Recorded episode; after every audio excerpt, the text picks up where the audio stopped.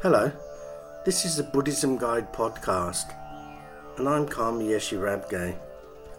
You can find more of my podcasts, as well as blogs, videos, and guided meditation practices at BuddhismGuide.org. If you wish, you can support future episodes of this podcast by going to patreon.com forward slash Buddhism Guide. I hope you enjoy this podcast. This episode is called 37 Practices, Part 10. And in this and the next episode, I'll be talking about the six perfections. So, the six perfections are values that we need to cultivate to strengthen our practice and to help us along the path. So, the three I want to talk about today are generosity, ethical uh, restraint, and patience. So, the first verse, uh, verse 25, says So, the first verse is verse 25. The practice of all the bodhisattvas is to give out of generosity, with no hope of karmic recompense or expectation of reward. For if those who seek awakening must be given even their own bodies, what need is there to mention mere outer objects and uh, possessions? So, this is actually the entry point into any spiritual practice. So, the three I'm going to talk about today, anybody can do. You don't have to be on the spiritual path. The three in the next episode are really for people on the spiritual path. But if anybody is trying to be spiritual or trying to be on the path towards awakening, generosity is the number one thing, is the entry point, the first thing we have to do. We're not just talking about giving things that we no longer need or just giving some money to charity and letting other people do the work. Generosity can cover many different things. You can just smile at somebody and just pass on your smile. That's generosity. You can talk to somebody who's lonely.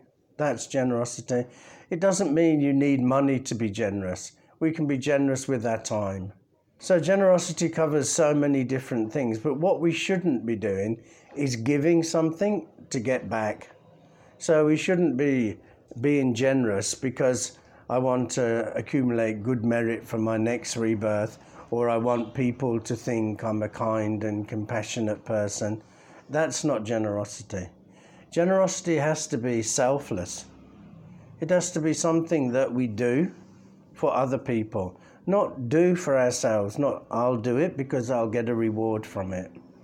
If you're doing it for that reason, then you're doing it for the wrong reasons.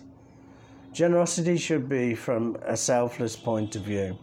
Now, of course, when we are generous and people are grateful, then we like that, of course, and there's nothing wrong with that.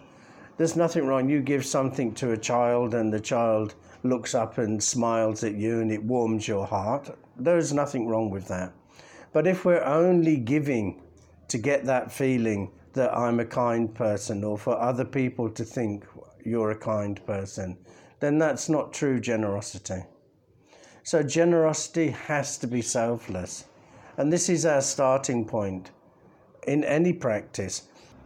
So it's not just about giving money or giving belongings, time, helping people across the road, an old person going to visit them because you know they're lonely. All these things are generosity. All these things are selfless behavior.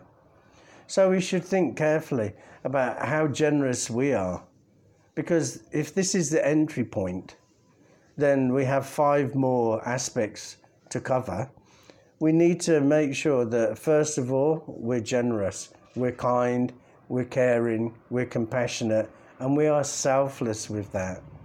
Of course, it's really difficult to be 100% selfless, but we should really try to be as selfless as we can with our generosity. So the next verse says, verse 26 The practice of all the bodhisattvas is to observe ethical restraint, without the slightest intention of continuing in samsaric existence.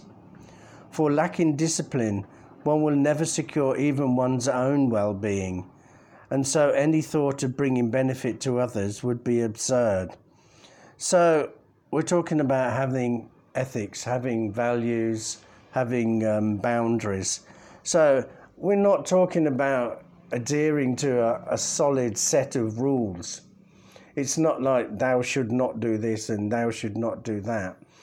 What it should be is that we have set ourselves boundaries where I don't want to hurt myself and I don't want to hurt others.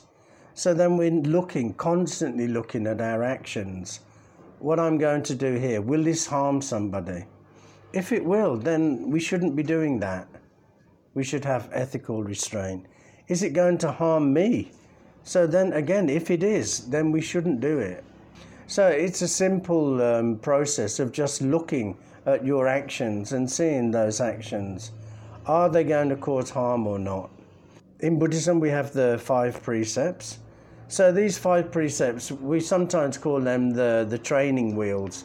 They're like uh, when somebody's trying to learn how to ride a, a bicycle and you have the training wheels on. So these five precepts are just like that. They're just like little guidelines just to keep us on the straight and narrow. So no killing and not stealing and uh, refraining from sexual misconduct and also watching our speech and uh, not getting uh, drunk or taking illegal drugs. All these things are good ethical things to keep us on the straight and narrow. With these precepts that were set in Buddhism, they never said you should not do. You're told you should refrain from because your actions are going to have consequences. So then, you know, we need to make sure that whatever we're doing is ethical. It's not going to cause harm. And the consequences are not going to be harmful to you or for other people. So we must look the whole time. We have to set our own boundaries. You know, when you have children, then you set boundaries for children. And children constantly push to see how far they can go before, you know, they get shouted at or told off. And then they're, okay, this is the boundary. So when you're young, there's all boundaries set by society, set by parents, set by schools, set by religion for children. As we get older, we think that we don't need boundaries now. But we should always have boundaries.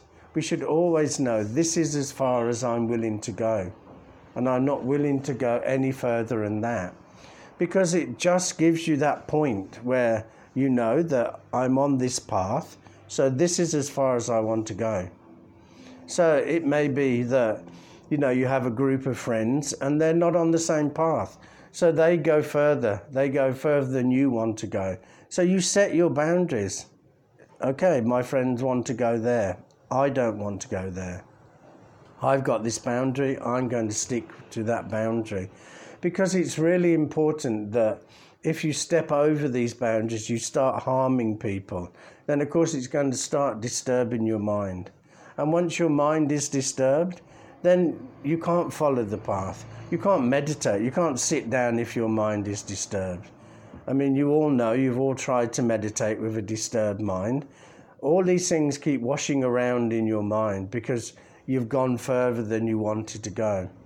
So, ethical restraint, it's not, restraint's probably too strong a word. Boundaries is a better word. That you set them yourself. You're not restraining yourself. You're just saying, okay, I don't want to go further than that in whatever it is, anywhere in life. If it's like, I take one glass of wine a day and I don't want to go over that, so then you set that boundary for yourself. If you're not setting yourself boundaries or intentions, then you're just like a leaf blown in the wind. You'll be blowing this way, blowing that way.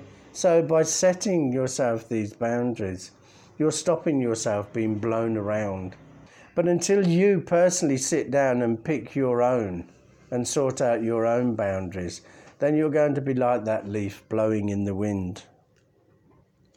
So the next verse is verse uh, 27. The practice of all the bodhisattvas is to cultivate patience. Free from any trace of animosity towards anyone at all. Since any potential source of harm is like a priceless treasure to the Bodhisattva who is eager to enjoy a wealth of virtue. There are three aspects here. In Buddhism, we talk about three aspects of uh, patience. So the first one is to endure personal hardships. So we have to have the patience to endure personal hardships, which is talking about suffering.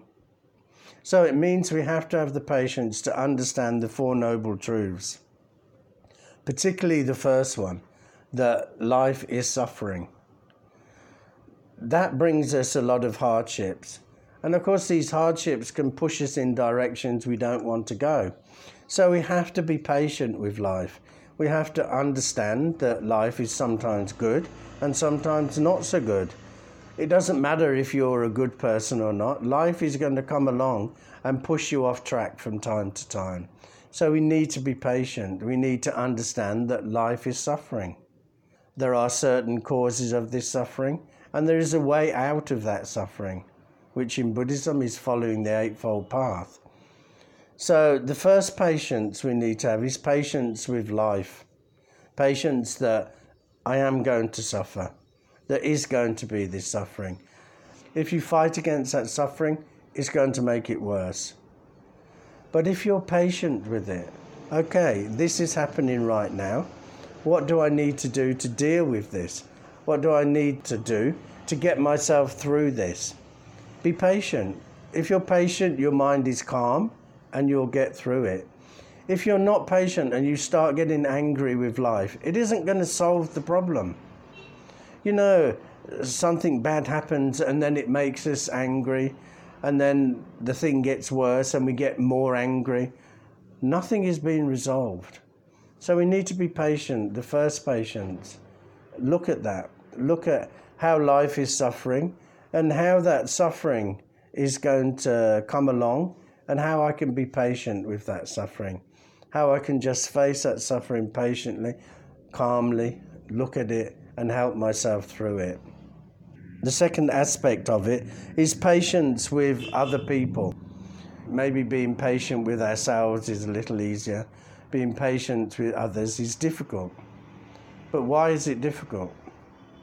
It's difficult because we want to control we want to be in control. We like to think we're in control. We like things to happen the way we want them to happen. We want people to do the, the things that we want them to do. And when they don't, then we get angry. I mean, another word for patience here is intolerance. And let's face it, intolerance is growing in the world these days. There seems to be more and more intolerance intolerance of different types of people, intolerance of different religions. And that's because we want people to be like us. But there are nearly 7 billion people in the world, and there are 7 billion different people having different ideas who all want to be in control. How can we? So we need to be patient. We need to understand that that person is doing something because that's how they've lived their life. That's how they see things. That's their perceptions. It's not our perceptions, but it doesn't make them wrong and us right. So we clearly need to be patient with other people and understand they are a human being. They are doing this for some reason. I may not know that reason, but it doesn't make it wrong or right. So we need to be patient with people. And when that that irritation comes up in us because people aren't doing what we want them to do, we need to think to ourselves, why am I getting impatient here? When you're sitting in a car and you're in a traffic jam and the cars aren't moving and you're getting more and more impatient, more angry, are the cars moving in front of you? No. By getting impatient, you're not going to change anything. Nothing good is going to come out of that impatience. We have to understand that other people are living their life. The whole world is not here just for us, you know, just for you. The world is here for all of us, not just people, for everything in the world. So we have to understand that other people have their ideas, have their viewpoints, and it may not be your viewpoint. So be patient with them. By being patient again, you're not causing yourself to be disturbed in the mind. If you get impatient, certainly you're disturbing your mind. Intolerance always disturbs your mind. From patience and intolerance comes discrimination, and once you start discriminating, now you've got sets of people I like and sets of people I don't like. And again, you're just disturbing your mind. So think carefully about why you're not patient with other people. And when that impatient and intolerance comes, just check with your mind. Why is that? Why am I starting to become impatient with these people? Because it's only when you look at it that then you're going to change yourself. And then the third aspect is about accepting the patience to accept truth. And the truth is that you're going to die. The truth is that everything is impermanent. The truth is that the way you see the world is just the way you see the world. It's not the way the world really is. We have to be patient with that and accept that. Only when we're patient with these facts can we change. If we're impatient and with, I don't want it to be impermanent and I don't want to die, it doesn't mean that things are going to stop being impermanent. It doesn't mean you're not going to die. It just means you're again disturbing your mind. So we need to be patient. We need to be patient with the truth of the world, the way the world really is, and not the way that we think it is or the way we want it to be. You may believe everything is karma, you may believe everything is destiny. But if you look clearly, you'll see that everything comes about through causes and effect. You do something, there's a consequence. You do something, the conditions are right, there will be an effect from that. We have to be patient with that. We may have been taught years and years through our childhood about destiny and all these types of things. But we need to be patient and look back and think logically about how the world is because if we're not patient with the truth of the world, we'll never get to find the truth of the world. And we'll be walking through life like we're sleepwalking. The way you see the world is just the way you see the world. So you need to be patient with that. Don't fight against it. Be patient and bit by bit start to understand the way the world really works. We can't just one day understand everything the way everything really is. It has to be a long, slow process. And maybe, you know, it'll take most of your life. Fair enough, it doesn't matter. If you start and you're patient, then you're going to reach an end. If you're impatient, your mind will be disturbed. You'll never ever see the truth of the world. So these are the, the patience that we have to have. Also, we need to make sure that when other people are impatient towards us, that we guard our mind and we don't let their impatience become our impatience or become our anger. So we also have to be patient with other people's impatience. All the way through this, guarding your mind is the point. Just watching your mind, making sure it's not impatient or intolerant. And if it is, then looking, why is it? Why am I feeling that way? Why am I thinking that way? What do I need to do to become more patient? So these are the first three that anybody should be doing in their life, not just people on the spiritual path. So we should be generous. You know, if we have something, we should share that, whatever it is we should have boundaries, set ourselves boundaries so we don't go into areas where we're not comfortable, where we don't want to find ourselves. And we should have patience so that our mind is clear and stable, and so we're not getting angry. Those first three practices are three that we should be looking at constantly.